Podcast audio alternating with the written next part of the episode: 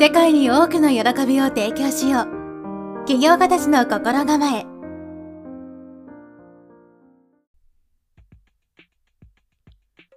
はい、こんにちは、直人です。今日は昨日から引き続き、科学的潜在意識の書き換え方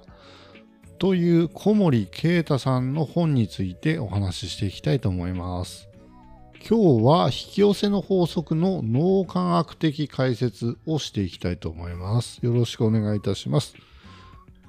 量子力学の観点から見ると、意識が現実になる。意識が現象を引き寄せるというのは物理法則であり、信じていようが信じていまいが万人に起こっているということが分かりました。ただ多くの人は意識が現実化しているという自覚はありません。なぜなら意識のほとんどが無意識イコール潜在意識だからなんです。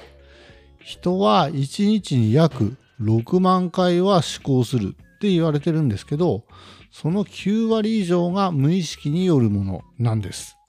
あなたの世界を作っているのはほぼあなたの無意識である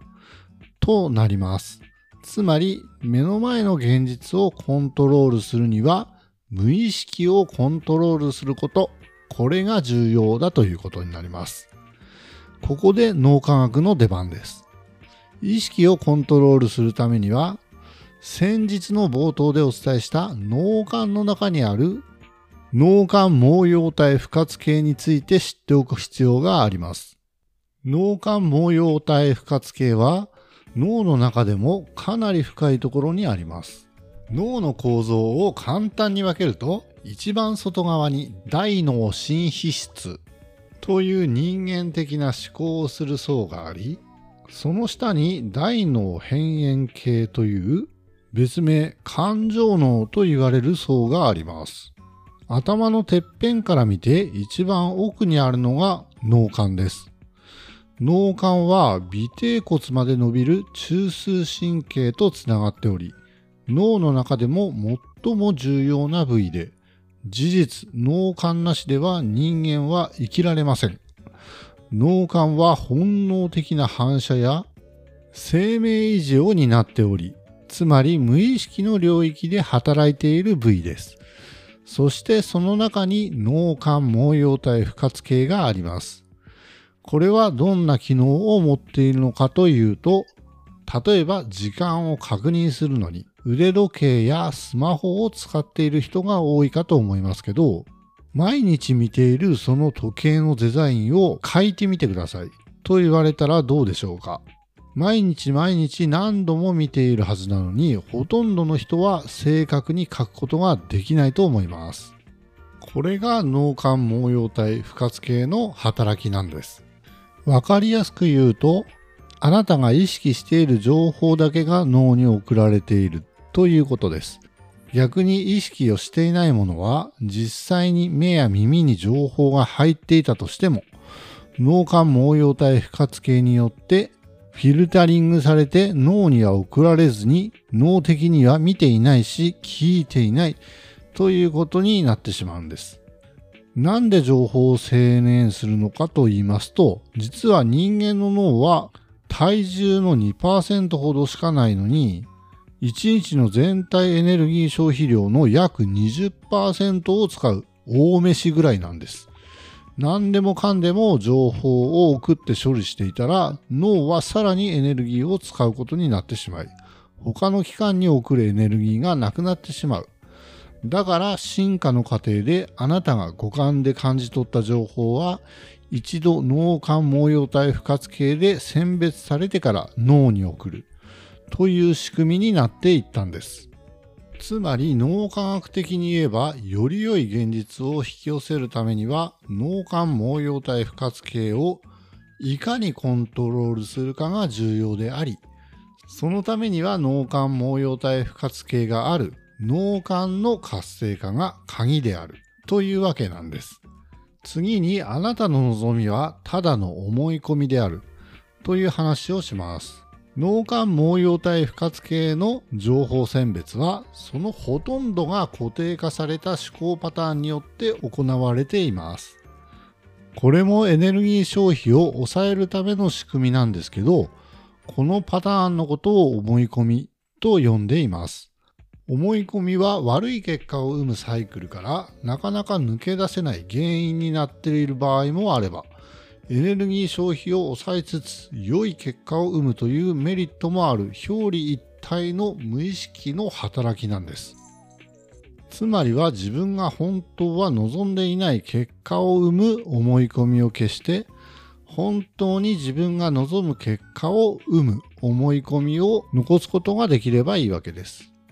これは口で言うのは簡単ですけど、なかなかできないと思います。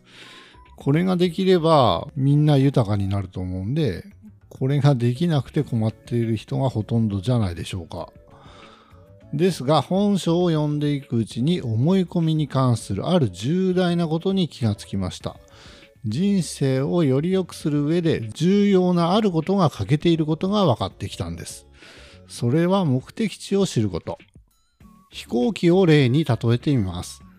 まずどうやって操縦するのか。飛行機はどんな技術によって飛ぶのか。燃料はどれくらい入っている安全ということをまず考えます。それで結果うまく安全に飛び立つことには成功しますけど、それでどこに行くために飛行機を操縦しているんだったっけ？というふうに気づきます。目的地を決めずに闇雲に飛び続けていたらいつか燃料はなくなってしまいますよね。例えば引き寄せの法則というと多くの人はたくさんのお金が引き寄せられるとか意中の人が引き寄せられるというようなことを期待してしまいがちなんですけど、それは手段であり目的ではありません。実は本質的には人間が本当に望んでいるのは多額のお金でも意中の人でもなく単に感情的に満足することなんです。多くの人が飛び方ばかり気にするけれども最も重要なのはどこに向かうかということなんです。飛び方や技術は感情的な満足を得られるだろうと想定している手段でしかありません。なんでそうなってしまうのかというと、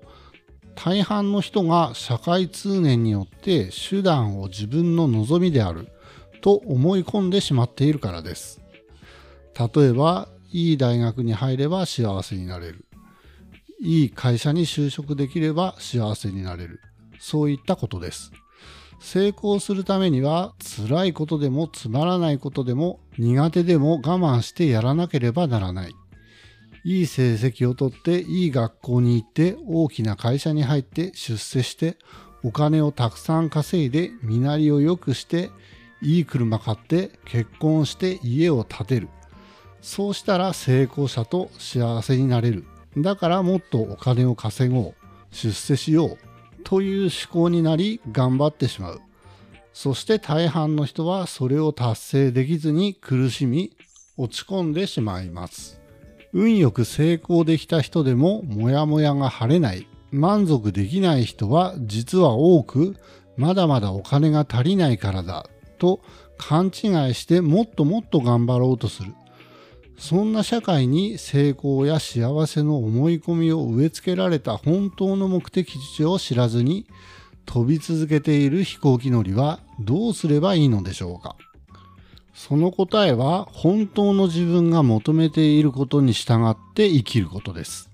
はい、ありがとうございました。今日は途中ですけど続きはまた明日にしたいと思います。それでは良い一日をお過ごしください。直人でした。